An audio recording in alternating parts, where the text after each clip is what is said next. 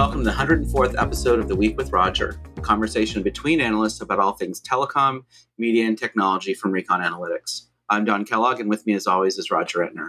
How you doing, Roger? I'm good. How are you? I'm good. So, Roger, this week we're talking iPhone. We just heard about the new iPhone 14 models last week, and here to talk about plans for the iPhone, we have Patricio Paucar, co-founder and chief product officer at Navi. Patricio, welcome to the podcast. Thank you for having me. Hi, Roger. Hi, Don. So, gentlemen, we just heard about the new iPhone devices. I think there are a lot of, of cool new features, things like satellite connectivity, bigger form factors, etc. But of course, if if I were to go out and try to get a new device, I'd need to attach it to a plan with one of the, the mobile providers here in the US. Patricio, can you set the stage for us in terms of where we are on the consumer side for wireless iPhone plans? And what are you seeing in terms of promotions out there right now? Sure, happy to. So big big moment in wireless, of course. This is the big season of the year where the iPhone release. All eyes were on Apple yesterday. I think the event was largely as expected. Uh, to tell you the truth, I, I don't think we saw anything there that was groundbreaking. Big news on the satellite connection, but I think there's still a lot of limitations to that that we can talk about. Perhaps the biggest thing that stood out to me, quite honestly, was a bit of an ancillary set of news, which was an announcement that Verizon made in an introduction of a new rate plan that is dedicated for the iPhone, quote unquote dedicated. I, anybody can get it, but it's labeled as an iPhone plan. Did you guys see that? Yeah. Yeah. Yeah, absolutely. Yeah, it was it was it was interesting on the so uh, the the other I think key takeaway we'll talk maybe more about that plan in a minute, but the other key takeaway for me was prices stay the same. And, and I think that's honestly a wise move on Apple's behalf. There was a lot of speculation about prices going up, the new iPhone being more expensive.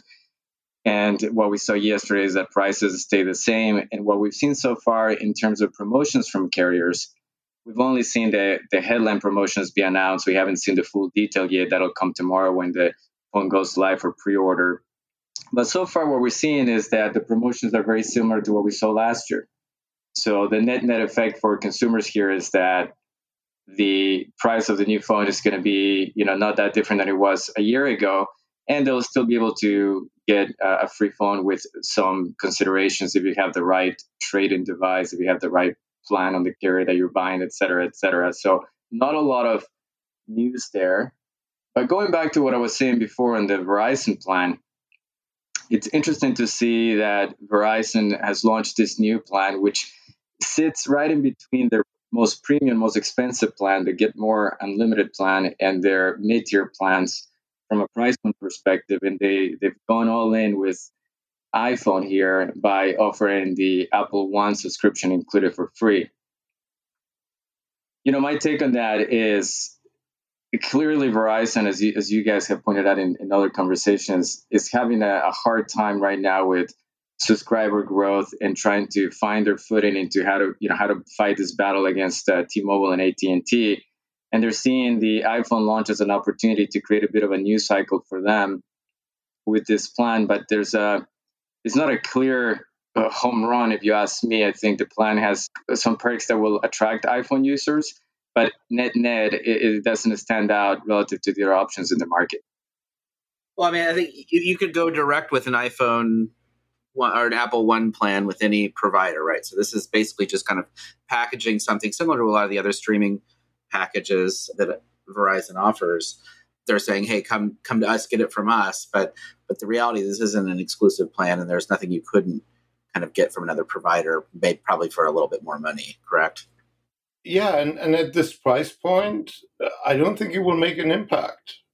I don't think anybody will switch to Verizon, or very few people will switch Verizon because they woke up in the morning and said, I, I need that Apple One subscription, and the only way I can get it is through Verizon because you can get it directly from Apple, right? Yeah, exactly, exactly. I, I, I tend to agree with both your points. I think Don, your point is, is, is accurate as well. Anybody can go buy this service, right?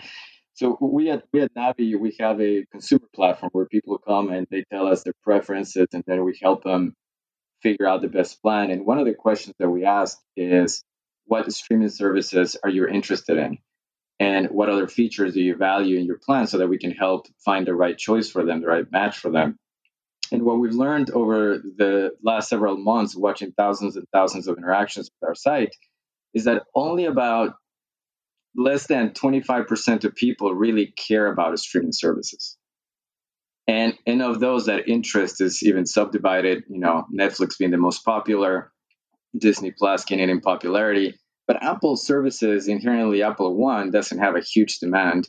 And the fact that you can buy by itself, there, it, it makes it makes no no clear sense, right? Why this would be a, a needle mover.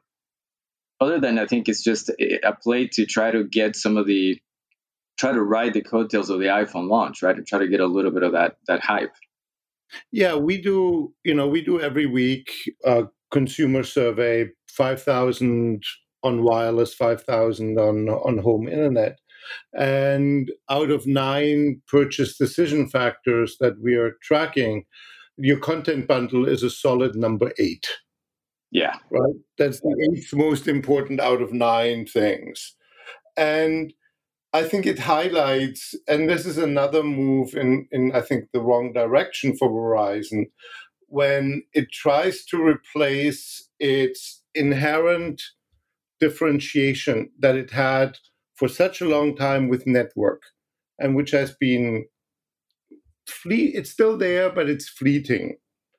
They try to replace it with differentiating based on somebody else's product Right. And that always fails. You can't differentiate on something that you don't even have exclusively, right? Because anybody can go out there and get whatever streaming platform or whatever plan that Verizon bundles here can get it uh, separately. So the differentiation is just not there.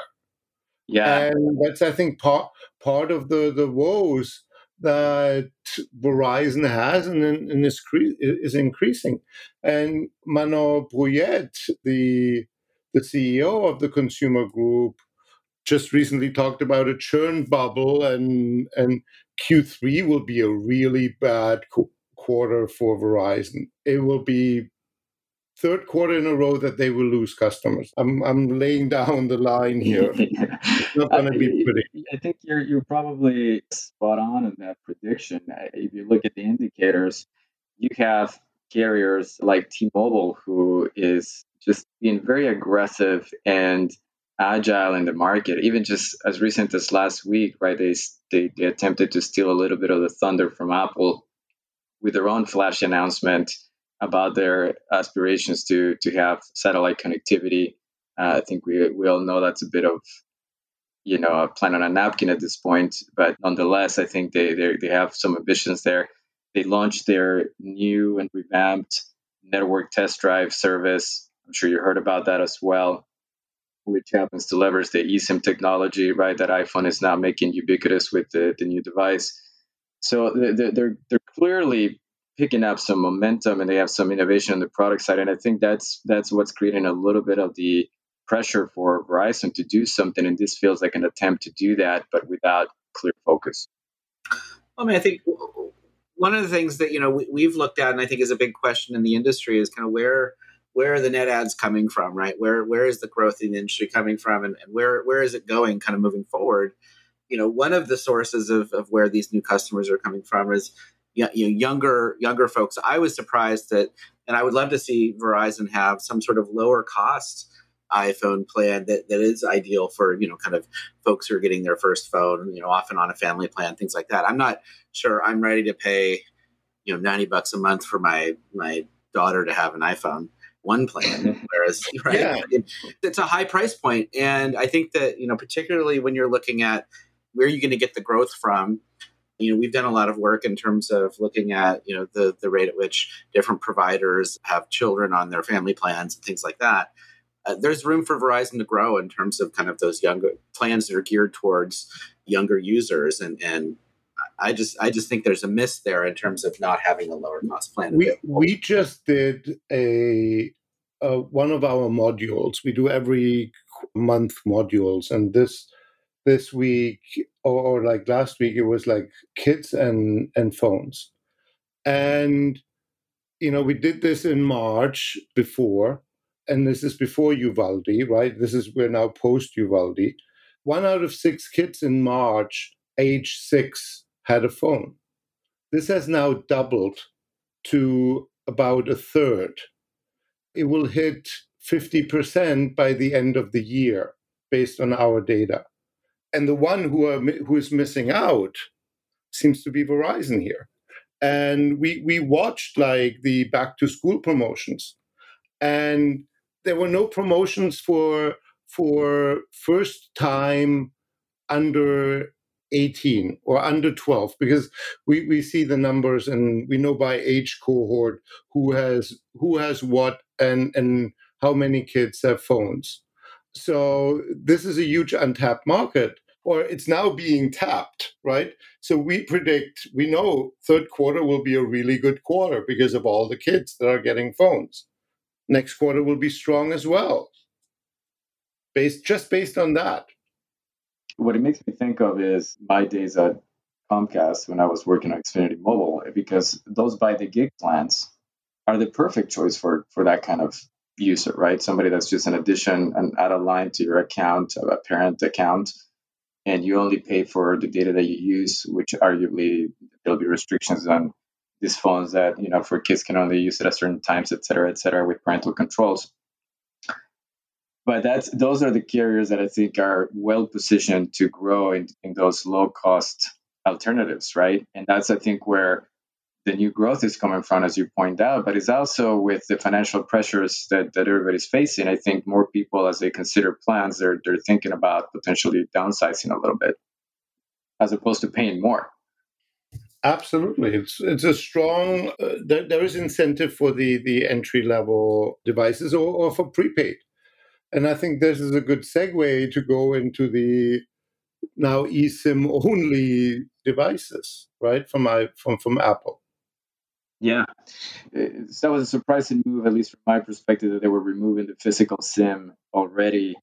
I think it makes sense in, in, in, the broad scheme of things. And, you know, the carriers, the small MVNOs that are going to find themselves without the ability to connect to an iPhone 14 are probably the ones that also don't sell a lot of iPhone 14s anyway yeah, a, a, lot of it is like coming to to these providers, and I think both the MVNOs and their their host carriers have to to really step up here. Because it, it's foreseeable that that you know the, the physical sim is going away which has opportunities like what T-Mobile has shown, right? And it has challenges because now you can't go to you name the country and put a physical SIM in, and the other countries in the world are lagging the US behind in eSIM. So yeah. it's going to be very interesting. Well, I think one of the things that was notable is that the, I believe the European version of the new iPhone will contain the SIM tray still, particularly for, specifically for those considerations. But the North America version is going to be eSIM free. That's right. That's right physical sim free, I should say. That doesn't help an American who's going to Europe or or Asia no, or another part of the world, right? No, it doesn't. So, but then, yeah, we talked about and looked at, at like all the new features of the iPhone 14, and you know, it, it's almost like you know, Apple will be now the first one to know when you're about to die. yes. Right? Or they might save your their life. I think they would position as able to save your life, right? Yeah. Or, they might save your life, but at least they know things went seriously wrong in your life, right? Based on the altimeter on the phone, you know, car crash, you do SOS from somewhere in the unconnected wilderness, right? But yeah, I think I mean I think those are things that the, the average person is not going to care about, right? Uh, a big novelty, big novelty factor in those features for sure. At least what I've seen so far from coverage of, of, the, of the product, uh, there's a lot of skepticism and, and sarcasm towards you know that being like this is the phone you upgrade to if you're afraid of dying. You know you're going to get into it. well, but you know I always say in the United States we're really big into theoretical freedoms right? Practical freedoms not that important. Theoretical freedoms. And we saw it, for example, T Mobile did really well with the oh, if you travel to Europe, you can get all these gigabytes of free free data and, and texting. You still have to pay for voice, but still that. And people ate it up. Thirty-seven percent of Americans have a passport. So the ability to to to use your T-Mobile connection in 200 countries on the world around the world is a non-factor for two thirds of more than 60% of their customer base. But still, oh my God, I can have it the same way. You know, oh, I have a car crash. Now I don't have to call 911 anymore, but my iPhone will do it for me if I don't press uh, stop in within 10 seconds. Well, if you're driving if you're driving a newer car, your car probably has a cellular connection that's also going to do it, right? Yeah, so you make sure that police and, and ambulances are coming for sure. Right? Yeah, yeah. Frankly, frankly, a little bit more than I, than I a little more automation than I personally care for. But yeah, I think uh, I think you're right, Roger. I think a lot of people will see that as the security blanket and the theoretical freedom that they have, even though the the reality and the practical reality is that they'll likely never need it or use it. And then with the satellite connectivity, the the importance here is this is going to be a very short message this is not a consumer application. This is really a something that's just happening a few times, right? When you're on top of a mountain and you can't get down. Well, yeah, I mean, I, I, I thought it was interesting. I mean, to compare and contrast, you know, the, the T-Mobile Starlink announcement with the the Apple announcement.